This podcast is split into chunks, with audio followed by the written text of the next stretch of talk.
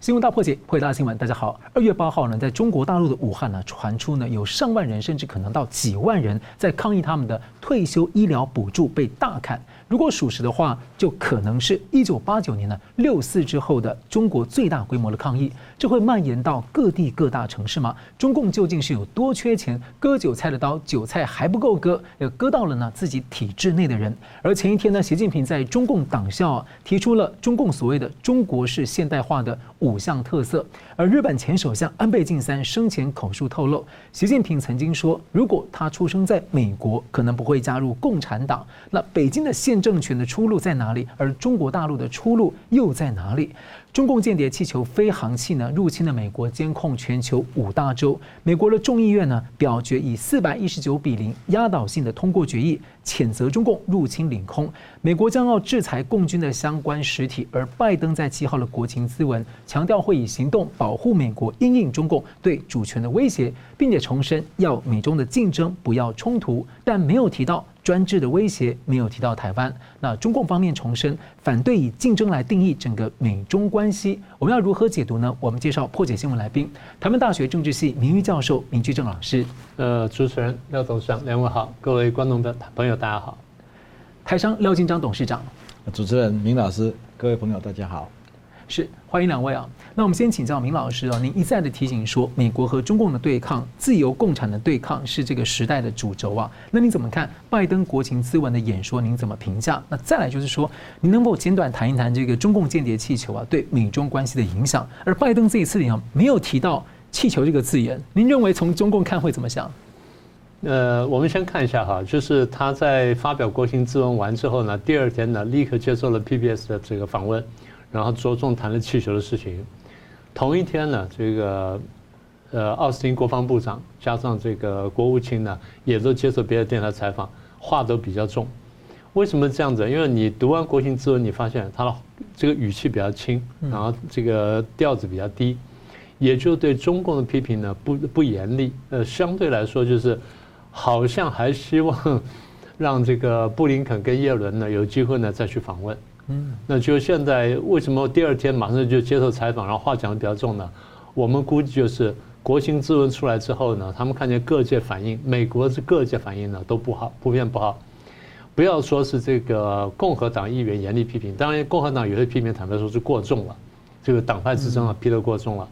同党的议员很多对他批评呢也蛮重的，而且你看到很多。这些呃网络上节目啦，各方面批评呢，都认为说拜登讲得太软，嗯，所以他为了挽救这个声势呢，第二天就赶快接受采访，然后把话讲重了。那么也就是他对情势的判断呢，原来没有那么严重，那现在发现情况不对了。为什么这样子呢？我们来看一下，你刚刚第一问到是说国情咨文，嗯，国情咨文里面他大概当然讲了很多内政的话了，这自然的，因为对。对于美国老百姓来说，他看国情咨文呢，他首先是关切跟我最相关的事情，那当然是。那我们看美国国情咨文，我们就看啊，跟大陆、跟台湾相关的事情，很正常嘛。好，那么对于这个国情咨文当中有关中国的部分呢，他讲了几个重点。第一，他说，在我上任之前呢，外界都在讲啊，美国这个逐渐衰弱，中共越来越强。但是现在呢，这两年下来，这说法不复存在。呃，这说法不对啊，这说法还在了，只是没有过去那么大声，这是真的。因为大家看见了拜登对于中共的那些对抗的很多地方呢，坦白说是很有力，而且很到位的。呃，所以他这样讲呢，是帮自己贴了点金，但是呢，呃，有点讲多了。他说：“我跟习近平讲得很清楚，我们寻求是竞争而不是冲突，这个是表面话语，双方都很清楚我们在冲突了。”只是双方的这个关系呢，我们会叫做相互依赖关系的太重。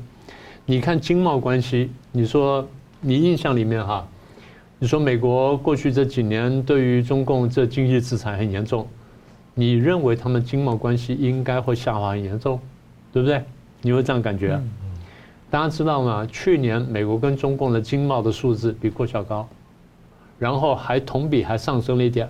不是因为前两年基期低的问题啊，不只是因为这样的，而是呢数字整个变大，也就是双方的经贸互赖的确比较高。那么脱钩是哪一部分呢？脱钩是高科技的部分，也就美国担心中共来来偷窃了，来干什么，甚至来超车的部分呢？那这个地方我把它切开来了。但是中低阶的部分呢，依赖还非常深。所以我们推断就是，美国并不希望切断关系，中共更不希望切断关系。因为中共晓得，我现在一切断关系，我什么都没有了。哎，美国要等说，这个从中国大陆企业转移到东南亚等等的布局还要时间。我看也很难全转完，嗯、对不对？你因为你从劳动力量从各方面来看，这种条件来看，你没有让全转完，嗯、会转掉相当部分，那是毫无疑问的。那特别是哪一部分呢？受到打击、受到制裁那个部分，嗯、那它会转得比较多。所以他说，我们寻求是竞争而不是冲突，但大家都知道其实是冲突。你也知道，我也知道，但是我们不愿意那样讲。好，这第二点。他说我们会投资我们美国的创新能力，然后投资在一些这些将来这些产业呢，会跟中国激烈竞争的部分。好，这第二部分。第三部分，他说我们会投资我们的盟国跟盟友，然后保护我们的先进技术。这就是我们刚刚讲的。他脱钩的部分呢是高科技部分脱，然后底下呢是尽尽量不脱，因为底下我们依赖比较高。然后我们会确保我们的军队进步，还有的地方会会这个合作，但有的地方会竞争。但是如果中共伤害到我们主权的话，那我们会采取行动保护国家，而我们做到了。这句话是暗指气球事情，但是大家觉得说你想得太轻。然后他强调啊，过去几年下来，民主国家越来越强大，专制国家越来越衰弱，然后这个什么等等。这话是对的。你看，中共跟俄罗斯呢，在美国这样制裁之下呢，一个在经济上削弱，一个在军事跟整体力量上削弱，这是实话。然后他脱稿讲，他说：“你在世界上找出一个愿意跟习近平换位的这个国家领袖来看看。”他讲了两次，这话是对的，因为他晓得习近平面对什么问题。其实这句话呢，泄露了就是美国对中共的判断。我晓得你问题很多啊，我晓得你很麻烦。那现在呢？我之所以不要把您的搞下，因为我怕后面的问题太复杂，所以只教到这样为止。那么他讲了半天呢，但是有一点没有没有特别讲，就是民主跟共产的对抗。哦，当然你刚刚讲的是专制嘛，对不对？但民主跟共产对抗呢，他没有明讲，但他摆在专制这里面了。气球的问题是这样的哈，美国现在还在盘算，就是我再看看国内的反应到什么程度，再决定我怎么去讲的话。也就是这个，我现在我去开玩笑，我说这叫验尸报告。现验尸已经验完了，其实它已经验的差不多了。那现在报告正在撰写当中，大家准备了几个版本，然后看看国际跟这国内的反应如何，决定哪哪一个版本出来。中共正在等你哪两个版本出来，所以你的版本好呢，我就配合你；版本不好呢，我只好跟你对干。啊，这是气球的问题。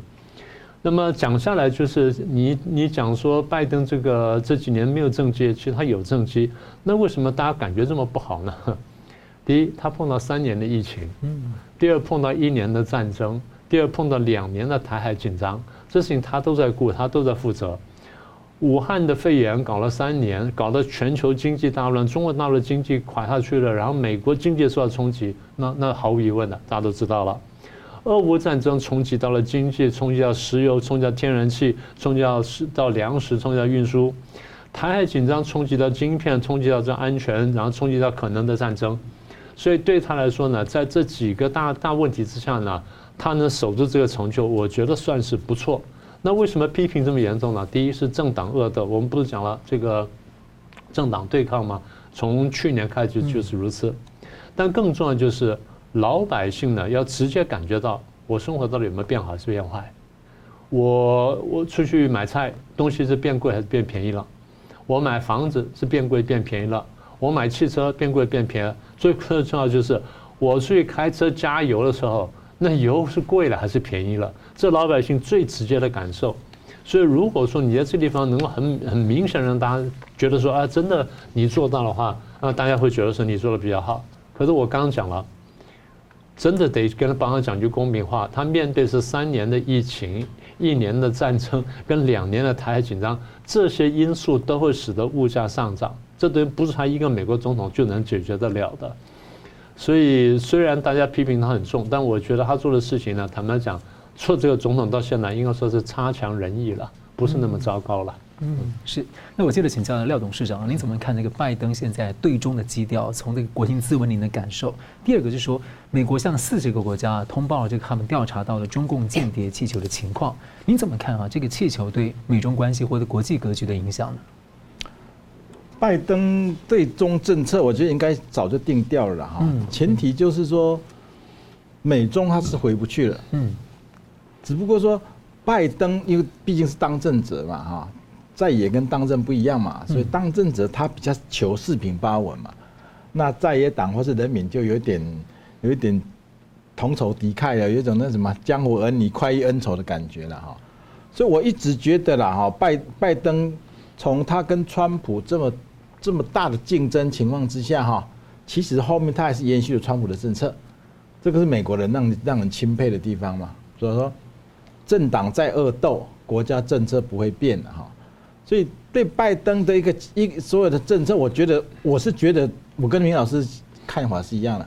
我怎我怎么觉得他打得刀刀见骨啊？可 是很多人就是怎么对他这么不满，我一直不懂啊。嗯，我不太懂这个啦。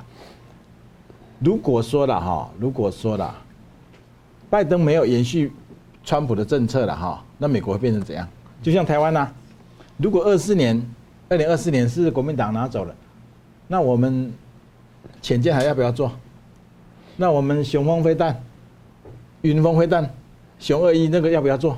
有可能要突然就不做了，因为以前以前国民党当政的时候，确实阻碍了台湾很多的军备的发展，那种对两岸关系的评估。但是现在这个民意跟全球的这种格局之下，看起来两党应该都还是会往这个方向啊，就是国防的部分。美国是这样，但但我们台湾不跟人家不一样啊，这是我们比较，所以我是说，美国这个国家伟大是有它的道理的哈，这是它的道理。任何个人的情绪、党派的利益的都不及都不及国家国家的那个利益来讲。你说气球的问题的，我是认为我我的看法，可能我的看法比较比较奇特吧。嗯，我认为气球这个东西哈，它可大可小。很多人说它是 Sleeping Joe 嘛哈，是瞌睡的拜登，但是我我我是美国的执政团队是全世界最优秀，这个不可否认吧啊。所以这个气球从阿拉斯加飞到加拿大，再飞再到把在美国上空飞了五天。你说，你说美国不知道，我是不相信的。嗯，我是绝对不相信的哈。那很多人在搞不懂这个情况是怎么。我我我我的看法比较那个的。美国的内部因为对拜登的，其实对拜登的那个支持度越来越实在是不高嘛哈。嗯。有没有可能拜登在靠这个激起的所谓的另外一个所谓的珍珠港事件或者九幺幺事件哈？啊。但是说很多人又觉得不又不太像哈，又不太像。但是这个这个应该怎么去看这个事情哈？可能明老师他们他们看得比较清楚了。嗯。但是我我我还是觉得，这个气球事件最后发酵出来，发酵这么严重，人民还是要推动着推动着拜登往前走嘛哈。但是拜登政策一直四平八稳，谁对谁错这个很难讲啊。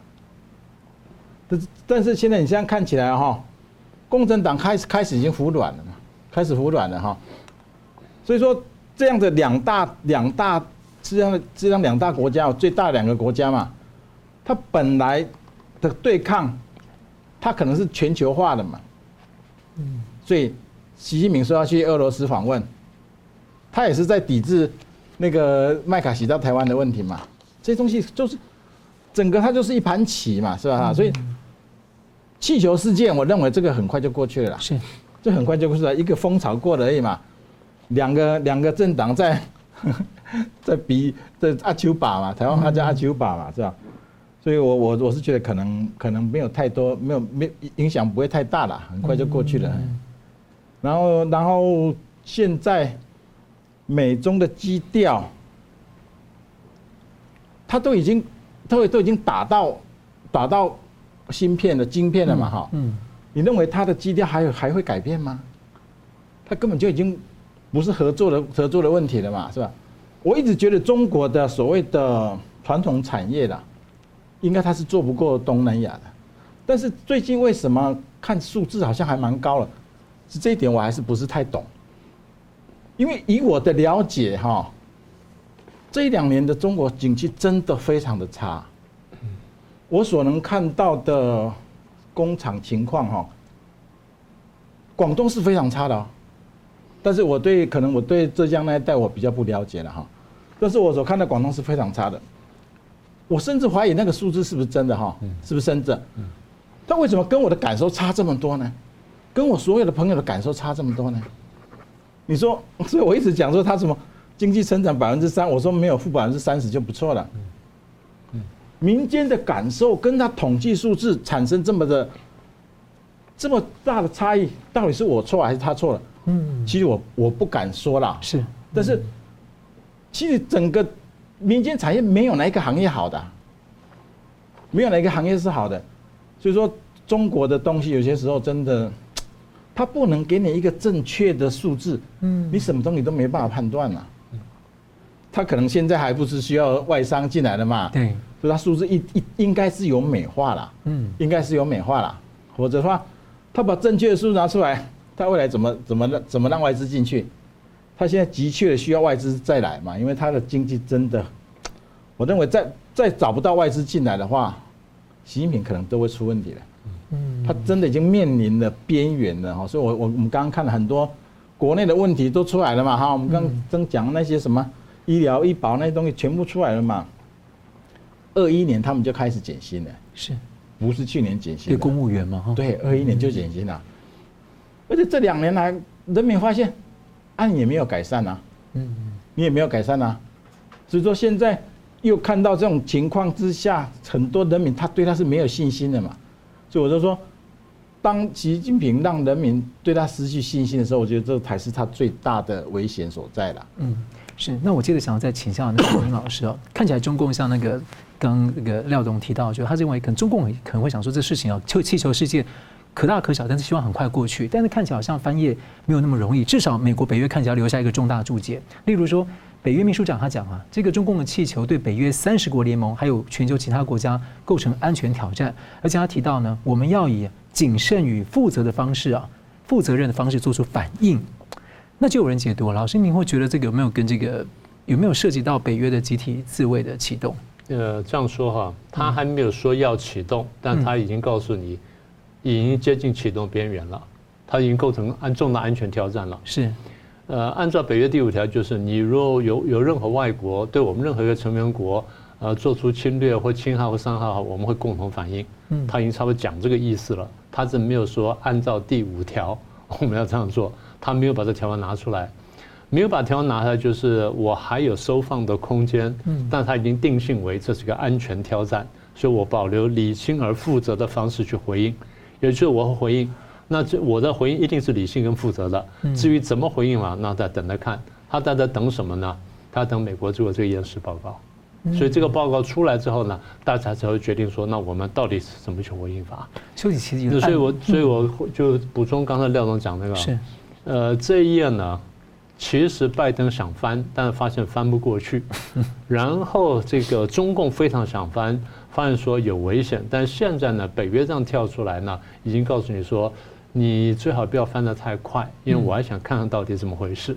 应该是这个意思，想要看这件事情对后面会有什么对，真的就不能让这个轻轻划过去了。对，是这样。那但是等于就是暗示，就是我们都认为这是入侵了。对，嗯，好的，我们休息一下，等下回来看呢。这个习近平呢，在中央党校呢提出了中国式现代化，他不要西方，也不要这个好像看起来也要排斥这个普世价值，但是呢，那他的这个现代化到底是什么？我们稍后回来讨论。欢迎回到新闻大破解。习近平呢，在中共中央党校开会啊，重点声称呢，中共所谓的中国式现代化打破了叫现代化等于西方化的这个迷思。他提出了五项特点，说人口规模巨大的现代化、共同富裕的现代化、物质和精神协调的现代化、人与自然和谐的现代化，还有和平发展现代化。那之前呢，中共还提出呢，所谓的亚太版的共同富裕哦，要把所谓的中国式现代化出输出到这个全世界。希望请教廖董，你怎么看？中国的现代化呢，无非就所谓的丛林社会了，都市丛林嘛，哈。他们他们的所谓的现代化，就是口中的富丽堂皇的建筑啦，啊，他们自认为的很强大的经济啦。这个就是他们的基础，因为人民完完全全是站在一个所谓的物质上来看，人跟人之间他们已经不讲什么，所以你说他有什么什什么精神协调，我真的看不出来。中国已经他这一块是他最缺乏的，是第一他没有信仰嘛，是不是？我刚刚不讲，他把所有的信仰都打破了嘛，是吧？他很很多很多寺院是那个莆田去承包的，所以让中国人对佛教非常的厌恶，就是说为什么？因为你怎么，我进庙都要都要都要钱，嗯，其实那个不是那个不是佛教，那个是被普人去承包的寺庙，所以他们第一他可以赚钱，第二可以打击你的信仰嘛。我在讲的就是说，这个就是他们所谓的现代化，纯粹的都市丛林的概念。但他们把这个东西玩得很溜啊，玩得很玩玩得很好。所以在在以前还有人口红利的时候哈，大量的人民制造了人口红利，制造了一些经济，但是被会被少数人掠夺嘛。然后他们就觉得这是一个很好的很好的游戏规则，反正你你你你底层人继续当底层嘛。那我们我一般比较那个人，他可以得到好处，所以这这个就他所谓的现代化，这种现代化不具备任何精精神价值啊，不具是具备任何任何价值嘛？你你你你想想看呐，一个整个一个国家，你从文化方面啊，哈，从信仰啊各方面，除了往前追求，他们还有什么？但习近平为什么他会觉得这个是一件很大的功劳？就像。中国人到台湾，他会笑我们啊，那个那个 不如我们的三四线城市啊。是啊，我们确实不如他的三四线城市啊。但是我们我们我我是跟他讲很简单的，因为我们不能强拆啊。因为我们不能强拆，我不能强拆啊，这有什么奇怪？我要当台湾人盖几栋大楼有什么困难的？如果照这样讲的话，欧洲最落后啊。对啊，就是四五百年的房子。如果他讲你去德国看看啊，这个就是说，这个就是他们所谓的现代化，你懂吗？这个就是习近平，习近平他本身，我认为他也没有能力去带动带动所谓的文化东西嘛。他本来就是一个。很善于斗争，然后其实其他东西应该应该不具太多内涵的人啊，这个应该大家都很清楚。所以在他的带领之下，中国人会越来越越越越道德会浅显化哈，整个恶质化的社会越来越严重嘛。加上经济不好之后，经济不好之后，他们这个矛盾就会更大嘛。所以我我觉得他的这这个我没有没有一个字看懂的哈，我不我都不知道他的现代化在哪里了。他他习近平。就是认为我我是大国嘛，哦，我我集中中国，我可以可以可以可以再拿拿一点钱到“一带一路”啊什么的去影响世界，这个就是他的现代化。我想请问你会不会感觉哈？因为中共讲很多人讲说中共缺什么讲什么，四个自信没有自信，这五个现代化会不会觉得都反过来？就就一直都是这样啊，习近平一直在，所以我就说这个现代化我没有我没有一个看得懂的，因为我们在中国，我我以我对中国的了解了哈。我真的可以跟你讲这些东西，他们自己也看不懂啊。嗯，他们的精神内涵在哪里？没有什么精神内涵嘛。一一一个国家居然没有信仰，而且所有的信仰都是只有钱而已。你说这个有什么？这个跟现代化有什么关系？因为我想他讲说人与自然和谐现代化，但是共产党讲说战天斗地，这个其乐无穷，所以我也不太懂。他们他们把把自然破坏成什么样子的啊？是吧？这个你也知道啊，他们的的。开矿啊，还有工业的，你知道中国最可怕的是什么吗？他们没有道德底线到什么程度？以前有人找我说要要投资电镀厂，我说那个电镀厂废水太麻烦了哈。嗯，中国人呐，我说这个这个电水处理废水处理太贵，我不做了。他说就要污水设备。对，他说怎么啊？没关系啊，半夜哈，啊打到地底下就好。打地地底下？嗯，中国的。地下水不能喝，就是这样来的，啊。你以为怎么来的？但这样很可怕，因为你河水已经很糟糕了，但是到地底下，那不就以后那个下面的土就全河水几年海水和雨水一冲就好了。地下水不能喝，就是这样。很多人他不愿意去处理这个废水，半夜用高压打到地底下，太可怕了。这个国家是是这样上来的，所以你对中国了解越多，你你就你就知道说，牺牲了一切，包括人性，创造了一点点所谓的经济价值。他就认为是现代化了，难怪人家说绿色 GDP 的话，算环保成本的话，根本就是大赔本。对，本来就是啊，这个稀土人家全世界都有，为什么人家不愿意提炼那个的太太过于太过于伤害那个环保了嘛？嗯，所以这些东西他们都要去面对的。到现在来讲，这些恶国他们要去面对，但是他没有能力去面对，也没有能力去处理嘛，所以只能让它恶化嘛。但一恶化下来之后，人民就开始会反扑嘛。所以为什么说他的问题越来越严重？就是这样，整个国家，整个国家执政团队没有能力处理任何事情，而所有的累积四十年的东西，他会在这个时候全部爆发，这样全部爆发出来。这是我我为什么为什么这么不看好中中国的原因，就除非啦，除非是一个现在就直接走入民主了哈，然后然后把那些所有的这些恶习全部全部由人民来决定，从真的走入一个民文明的国家。也许还有机会啦，嗯，但是以共产党他们这种逆淘汰，他们很喜欢讲逆淘汰哈，嗯，中国朋友都知道啊，越烂的人才能进入体制啊，我我不是说能力越烂哦，是道德越烂的，在中国要进入体制本来都要考试的啊，所以他们是经过挑选的，能力是没有问题。但是所谓我们他们讲逆淘汰，就是道德越差越能进入体制，所以你就你就看得出来嘛，这个这是一个整个国家的风气，不能改变，谁也改变不了了，谁也改变不了了。这是我我我认为现在的中国了。是，那感谢廖董。那接着我想请教明老师，同样问题怎么看？再来就是说，那您心目中啊，中国式现代化是怎样？这样的，那个现代化这个问题呢，在政治学界是一个很大的题目。我我们通常把它摆在比较政治这个领域里面。嗯。然后在这里面，我们有一个次领域呢，叫做现代化，就专门研究现代化。我们把它称之为现代化的挑战。那什么叫现代化挑战呢？简单的说，就是。工业革命带来的对经济、社会、政治、文化各方面的这个挑战，它不只是生产方式改变，所以我们现在如果回头去看，差不多两百年了嘛，工业革命两百年，大概这个工业革命所带来的现代化挑战呢，可以分成分成共项跟殊项两块。所谓共项就是大家都共有的，也就是，呃，一旦工业革命了，或者你进入工业化的时候，这些事情都会发生或者渐渐会发生的啊，这叫共项。殊项就是，虽然这个社会、这个国家进入工业革命了，但是仍然可以保留一些跟别的地方不同的地方。好，那这是共享跟殊项两块。呃，这样说吧，工业革命带来的共项其实蛮大的，大概包括哪些呢？我们从经济、社会、政治三方面来看。经济第一就是大生产，大规模生产、机器生产，然后因为规模生产、大规模、那这个机器生产呢，所以开始追逐利润。那么利润多了之后呢，你个人要有利润呢，对不对？所以你要有尊重私有产权，然后要使得这个这竞争相对公平呢，必须是市场机制。所以追逐利润、大规模生产、追逐利润，然后私有产权，然后这个商业保护、市场机制等等，最后就出现的结果，你追逐利润到最后呢，贪婪就出现了。就是刚刚廖总所说的，就是贪婪。好，是经济的部分，社会的部分呢，一句话说完叫做多元化。那多元化表现在什么地方呢？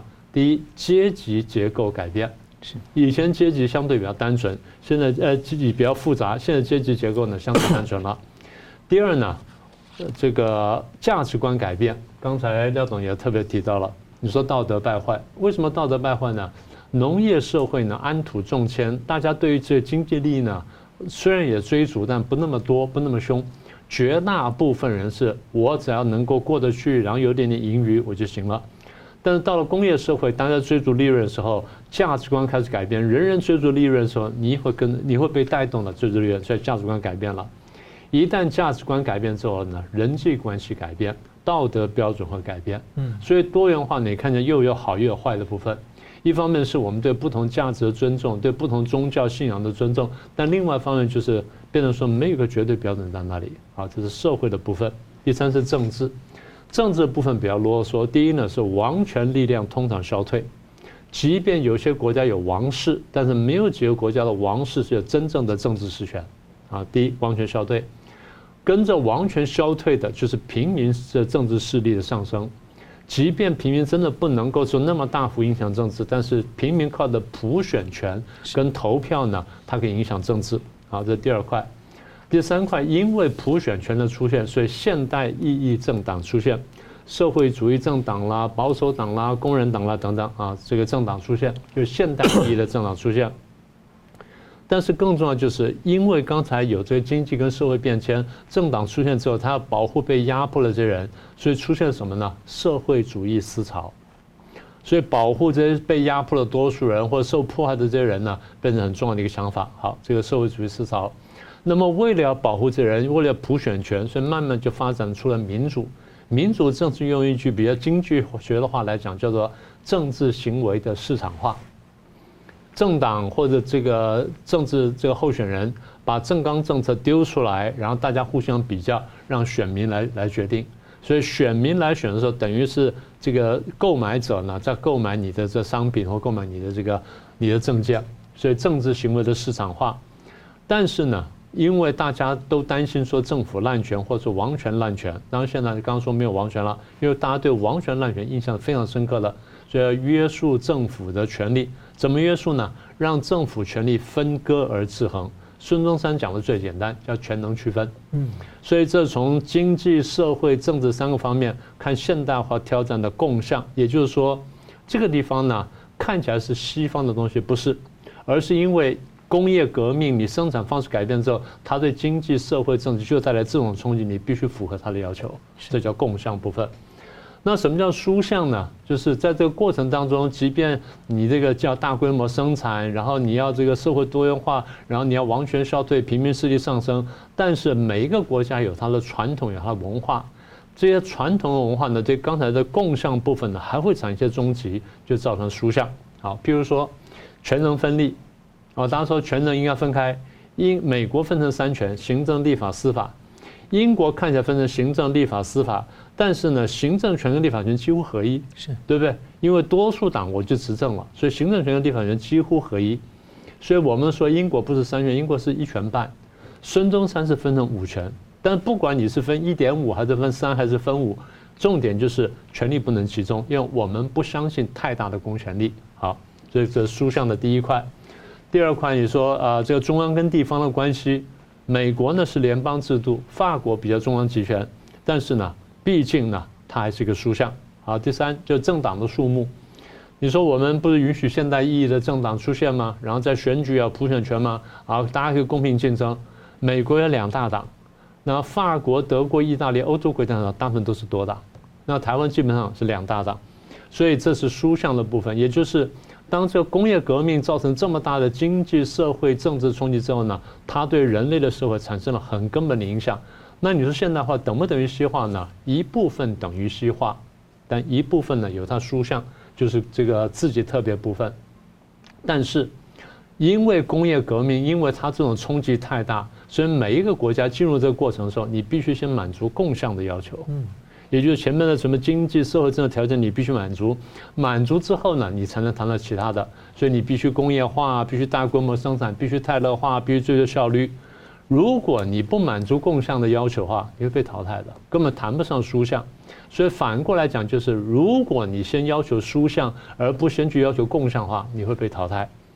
这两百年来，我们看到全世界两百多个国家跟民族都受到工业革命的挑战，大概回应方式我们过去讲过有四种：资本主义啦、法西斯啦、共产主义啦跟新威权。看到现在四个两百个国家四种模式下来，最后能成功的只有一个半。资本主义可以成功，我不说资本主义一定成功。我说，如果你走资本主义有成功机会，你走共产主呃走法西斯，最后呢走上军国主义战争失败，你走共产主义最后一定失败。所以资本主义可以成功，新威权主义可以成功一部分。新威权成功到一定程度的时候，你一定要转到民主政治来，否则你会失败。这我就不细讲了。所以中国的尝试呢，从这个满清末年开始走了自强运动啦，光绪的戊戌变法啦，然后慈禧的变法啦，孙中山革命啦，最后中共的这个作乱等等，最后两岸分裂分治了。分裂分治之后呢，反而走出一条路来。我们看见呢，台湾呢走了一个接近资本主义的三民主义的模式，所以反而有了一线生机。我们既注重资本主义，刚刚讲的共享，但是我们也有我们的书向。书向什么呢？我们比较要求平等，嗯，我们比较要求平等，所以在过去几十年来，台湾经济发展非常快速，非常富裕，但是呢，贫富差距是比较小的。我不是说没有贫富差距，我只是说把台湾的贫富差距情况跟别的国家横向相比来说，台湾表现是很好的，好到什么地步呢？好到当年社会主义国家的标准，嗯，哦，这个叫做输项，因为我们注重平等。那么，另外我们注重平等一个标志就是我们过去的大专联考，我们这辈人全部要经过大专联考。那你一一翻就两瞪眼，那就是这样，你可以重考几次，看你爱考几次，你一路考下去，不是过去很多大官考了两次三次的吗？就是这样子。所以还有这样兵役，所以台湾的阶级流动对，所以台湾互动的关系反而好了。所以台湾的没有很大的这种阶级对立，也就是我们用各种各样的政策保护了平等。嗯，但是如果你一旦说准许多元竞争的时候呢，一方面是开了这门，但是呢也伤害了平等，所以这是一个与这个是取舍的问题。那我们现在讲了半天，我们在说什么呢？我们讲就是，对你说有现代化的模式，对不对？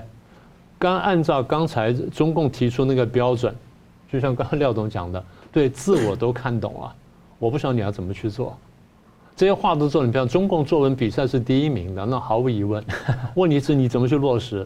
你若把他讲的话都拿来落实，那好极了。从宪法开始，他落实出来那全是第一流的国家。问题是那个东西全部是流于纸面文章。所以我刚刚讲就是，如果你提出了新的现代化的要求，不能满足刚刚最基本的共向的话，你还是要被淘汰的，不管你作文做得多好。那其实几年来都是这样的，是这样的。嗯，对。所以好，我们休息一下，等下回来看呢。传出安倍说，习近平告诉他，如果出生在美国，就不加入共产党。在共产党员里面呢，人性跟党性是交锋之下呢，要如何觉醒？另外呢，在中国的武汉爆发了可能是六世之后的最大规模的抗争，会蔓延吗？而这对中共来说意味着什么？休息一下，马上回来。欢迎回到《新闻大破解》。日本前首相安倍晋三在生前所口述的回忆录呢，曾经透露，习近平曾经告诉安倍，如果他出生在美国，可能不会加入共产党，而应该会加入美国的民主党或者共和党。安倍评论呢，认为说，习近平呢不是因为思想才加入共产党，而是为了要掌握政治的权力，他是强烈的现实主义者。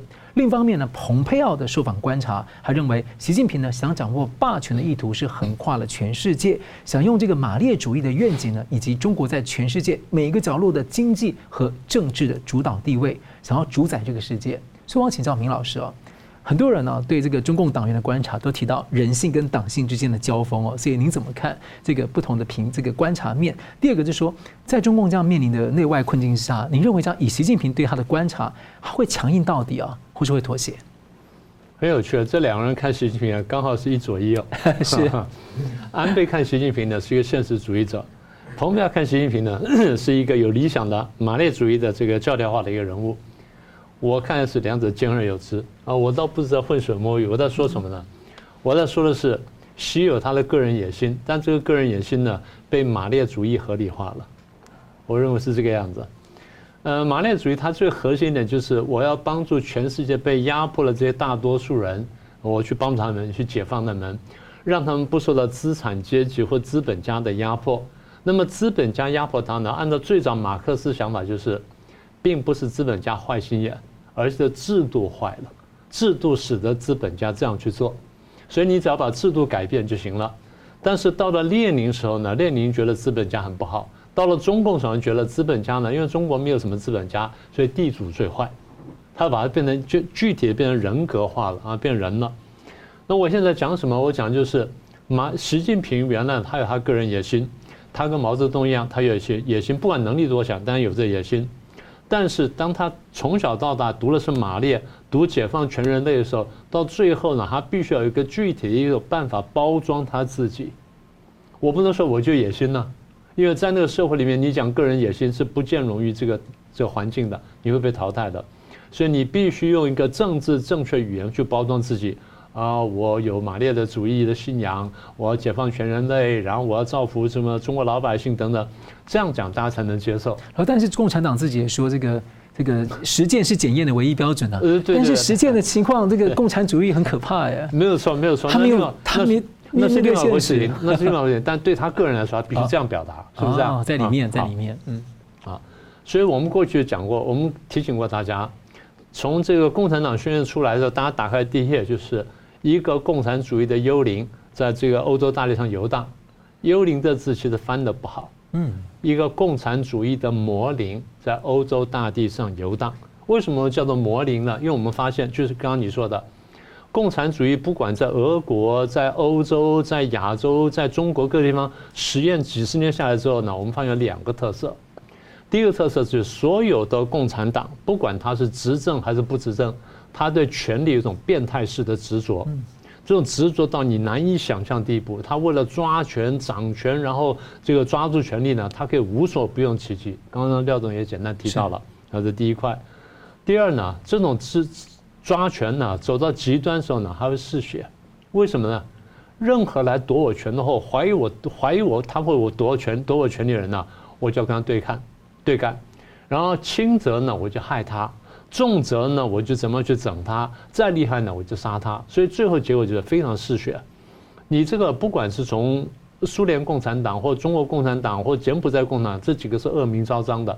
你仔细看下去，每一个国家共产党实际上都是血债，是都是血债。所以你刚刚讲说对权力执着呢，它是这样来的。这就我们讲的魔灵，魔灵就这么来了。那么这为什么他们对这个会这么嗜血呢？简单说。他虽然说哎，我很看重人啊什么等等，到最后的走向完全走向反面，就是我真的不把人当人看。当时你怎么这样讲话呢？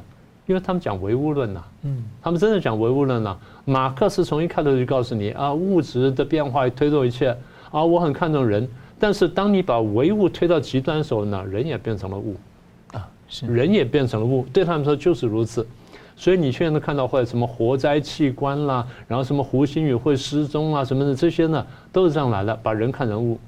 也就是我在追求，刚才廖总讲说追求金钱，在追求金钱当中，什么东西对我来说都是钱而已。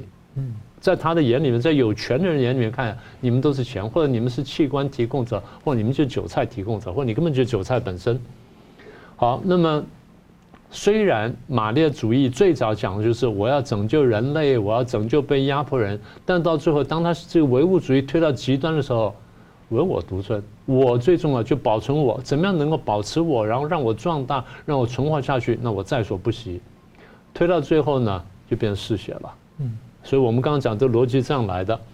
那么，如果一个一个党员是这样的，那一堆这个党员集合起来的共产党变成什么呢？变成我们讲的一个超大型的嗜血的魔灵，他时时刻刻就要要用人血来献祭。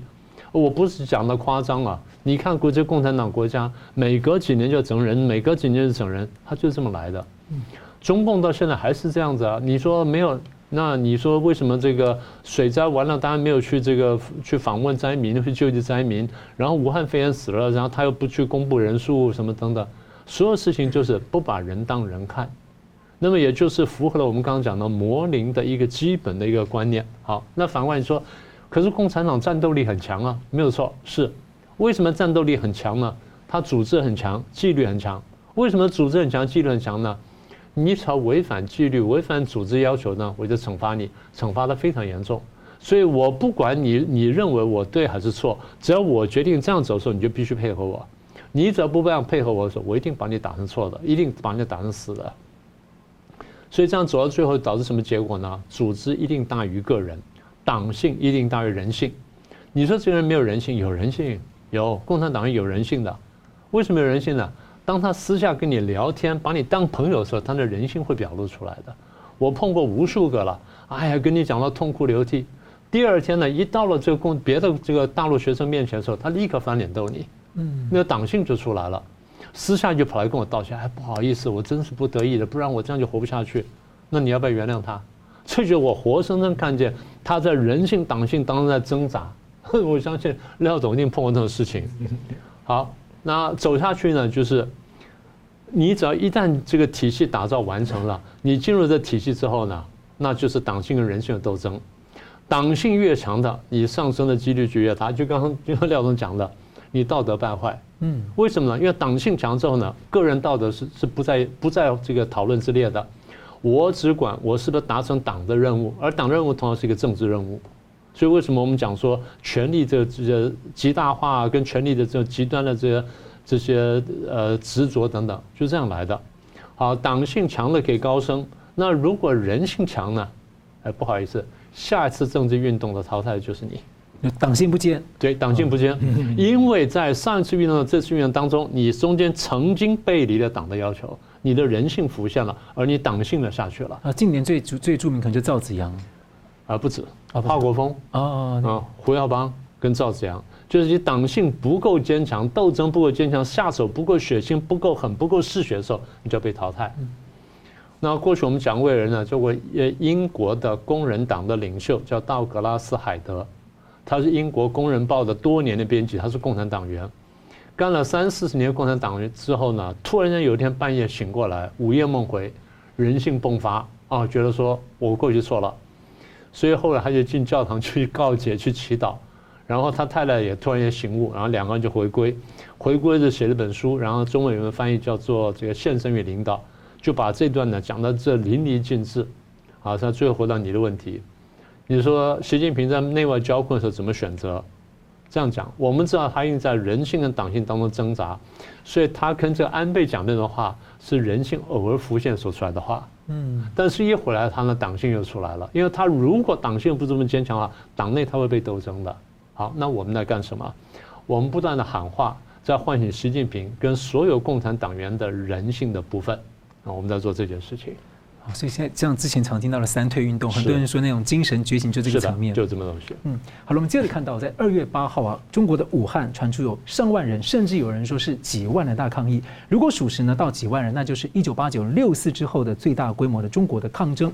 那许多人呢，到市政府前呢，唱起了这个国际歌，就言下就是说不愿再做当局的奴隶。而直接的起因呢，是武汉呢有两百多万的退休人员啊，每个月呢大约两百六十人民币的医药补贴被降到了八十多元。他们诉求要恢复原状，当然还有其他一些细节啊，跟那医保等等的，就实质呢让他们的本来的权益保障呢大幅的减弱。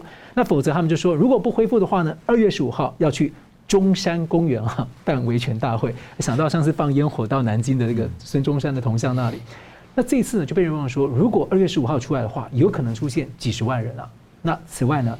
最近呢，地方当局啊，中共地方当局频频出现有拖欠公务员的工资啊、降薪水啊、啊强制他们这个强制从银行的借贷款啊，再转借给政府的这个城投公司啊，要求说公务员要买房子等等的，还传出啊，某中国东部地区的一个经济大城市，当局呢安排纪律委员派驻到各单位严查所谓的非法兼职问题，提出高额处罚啊，就形同啊被认为像是抄家一样。我想请教廖董啊。您不久前啊，才在节目提到您大陆朋友争取医保的亲身经历啊，当时呢，当局就妥协了。您说武汉人呢，这么庞大的群体开了这一大枪啊，后续这个会蔓延各个城市吗？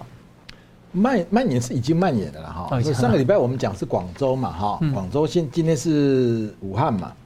广州因为它广广州是一线城市，所以它是四百八十元降到一百六嘛，也也是三分之二，三分就是降了三分之二嘛。它这个差不多嘛，因为它。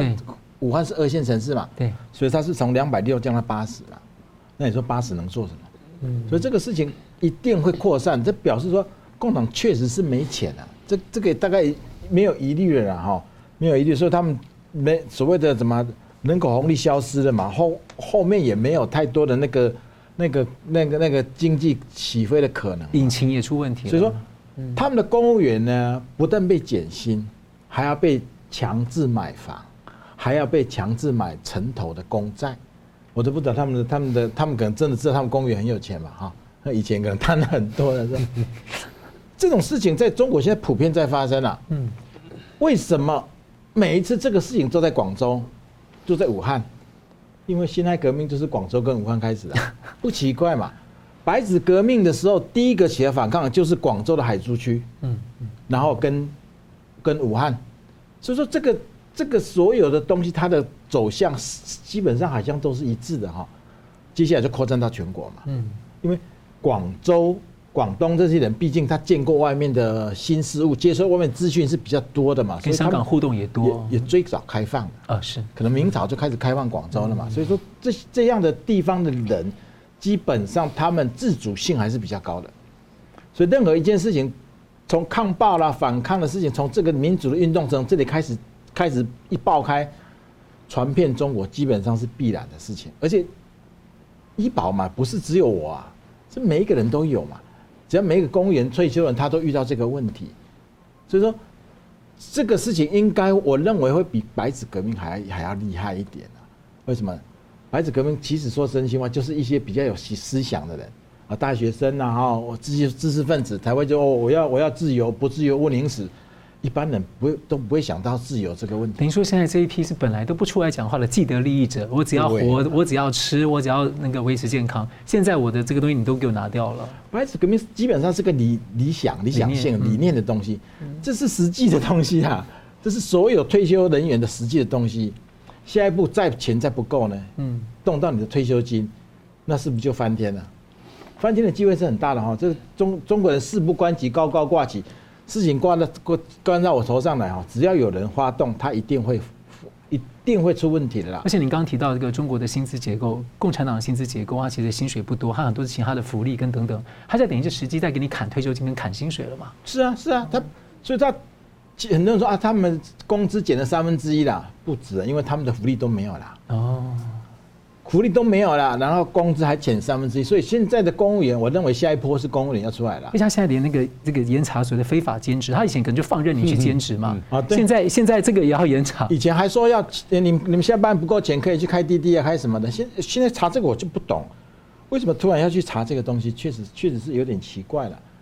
中国政府他们做事情有些事是你是是你想好，像有点去查那个企业的税一样，就给你挖韭菜，给挖挖回来。所以说嘛，哈，像他们现在你看，最好笑的是他们之前不是有一个一个导演嘛？嗯，他不是超生吗？不是被罚几百万吗？然后他不是没钱交嘛，所以他就就就就分期付款嘛。他分期付款还没交完的时候，开放二胎了，他继续还还得继续交。这是中国人，中国笑话很多了。嗯，最好笑是他开放二胎，人口还是不成长。对，他再开放三胎，你知道现在开放什么？所以台湾人笑一笑哈。在开放私生子，他真的开放私生子，这不是我们在这边开玩笑。他现在就是说，私生子也可以继承，继承你的财产，而且还不用付不用付什么抚养啦，是吧？这共产党这些事情他是匪夷所思的，因为他有一个目标是人口减少了，我要增加人口，增加人口他就把所有的东西啊，他可能想到的这个就你不觉得这个是最烂的一招吗？对。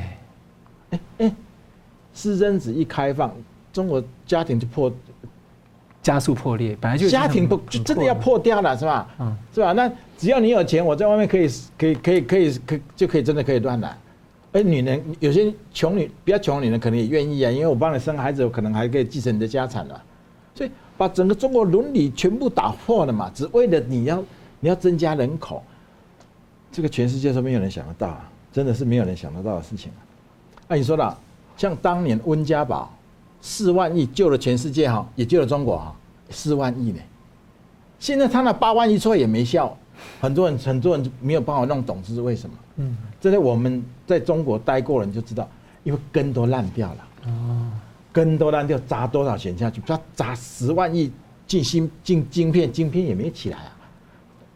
只要政府有政策。懂的人就开始说：“哎，开始来了，哎，机会来了，可以贪了。”所以为什么我们在笑他们说做水产的、做做做做开餐厅的都来搞芯片吗？他们不是傻，他们是眼光最好的人。因为中共的其实他们的官员绝大部分对科技是没有概念的，所以中央有一个政策要开要要发展芯片晶片嘛。你只要胆子够大，你懂一点，你就可以说来来来，我也来，我我们也来做。然后呢，我我我可以跟你分多少钱多少钱。所以说，为什么几几十万亿的晶片补助款基本上全部烂尾？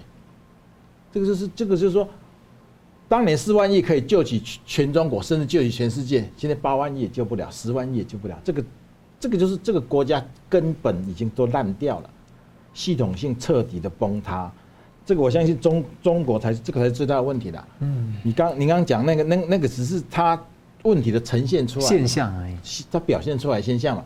下一步可能真的要动到退休金了。嗯，我我一直很关心中国朋友说，你们退休金到底动了没有？他说还没有动，但是医保确实动了。医保再受不了，他动再动退休金，我看中国就乱了啦。嗯，一定会乱的哈。所以习习近平的问题，我相信刚刚我是拜登讲啊。哎，大家觉得很奇怪，他基本上他是当皇帝耶，他的权力权力通天下，为什么说没有人愿意跟他换？他的问题真的是铺天盖地了，嗯，太太大，这个问题真的没有办法处理了啊。好，节目最后我们请两位啊，各用一分钟来总结今天的讨论，先请明老师。好，第一就是国情咨文发表完之后呢，拜登第二天立刻接受采访呢，表示说他觉得力度不够，想要补强。那有人认为他有求于中共，应该这样说就是。他认为双方恢复谈判，要恢复谈话，然后开展贸易更大规模的贸易呢，对美国经济有帮助。他来看这件事情，但是现在他卡在气球问题上面，所以现在我们在那边看的就等这个气球验尸报告什么时候出来啊？一方面，美国的两党呢就准备摩拳擦掌对付这验尸报告；二方面呢，欧洲的北约在等说，那你验尸报告怎么说？三方面呢，就是中控的想说，你验尸报告出来之后怎么讲我，我要怎么回应你？所以现在大家在等这件事情，这第一个问题。第二个问题就是 现代化到底等不等于西化？这样我们刚刚讲得很清楚了，现代化的共向部分是等于西化，但并不西化，因为他们走在前面。嗯，如果我们走在前面的话，那就等于东化了，所以没什么没什么了不起的。是，但是问题是每个国家怎么样去保护它的现代化之后的输项的部分，那才是你要努力的。你不是说把共享舍弃了不要了，然后去谈书相的部分啊？我去谈什么很讲的很漂亮的话，但就真正那些你都没有做到，普世价值你都没有了。也就是你没有这个共享部分，没有普世价值部分，其他你是撑不起来的。嗯、那么至于党性和人性的部分，也这样说吧。我们现在想要唤醒习近平跟所有中共党员这些人的这些人性，然后不要有这个党性，最好的办法呢，真的就是解散共产党。然后走上民主，这是唯一的选择，而且恐怕呢，时间也不太多了。嗯，是呃，廖董事长，台湾跟共跟中国，它绝对是不一样的国家了哈，它的差异性很多人一直都没有感觉到，很多人觉得说中国好像还不错哈，但是中国现在整个它问题所呈现出来，我我跟你讲，台湾人是承受不住的啦。如果你面对这样的生活，你承受不住。美国现在不是有一个女生叫做穆穆穆穆萨纳嘛？他爸爸是也门驻美国的的的那个外交官嘛，所以他向往 ISS 嘛，就他就他就他就真的去去 ISS，然后就被当作货物一样，嫁给这个圣战士，这个圣战死了，就嫁给这个，这个也死了，这个他就被当货物，所以他现在不是跑到那个那个叙利亚边界的那个难民营嘛，嗯，然后他现在想要想要恢复美国籍，因为他当时在在那时候喊说要要要要炸光美国嘛，所以美国撤了他的那个，我的意思是说。如果你活在台湾了，哈，还在向往中国这样的一种一种一种这种这种这种社会的生生活方式，你可能有一天就会像这个女生一样，她最后自己的国美国籍她放弃了，然后现在还要打跟美国打官司，我要恢复国籍，这个事情让她自己承受了。台湾人不要再走这条这这这这个后尘，而且因为很多人，我发现很多人到今天。完完全全没有看懂中国啦，嗯，看到都是人家的表象嘛，表象还不简单，就中共要你看的东西，表象我就做给你看啊，我做个什么困难呢？但是如果你没有办法深层的思想思考的话，台湾很台湾很多人会走这一步，所以现在还有很多人想要去大陆嘛，很多年轻人还想去大陆嘛，苦果在后面啊。嗯，是，我们很感谢两位来宾精辟的分析，感谢观众朋友的参与，也继续邀请大家呢尽快加入新平台“干净世界”来订阅我们新闻大破解的频道。那么每周三五再见，感谢。如果您喜欢我们的节目呢，请留言、按赞、订阅、分享，并开启小铃铛。那么感谢各位呢长期对我们的支持，新闻大破解团队呢将持续为您制作更优质的节目。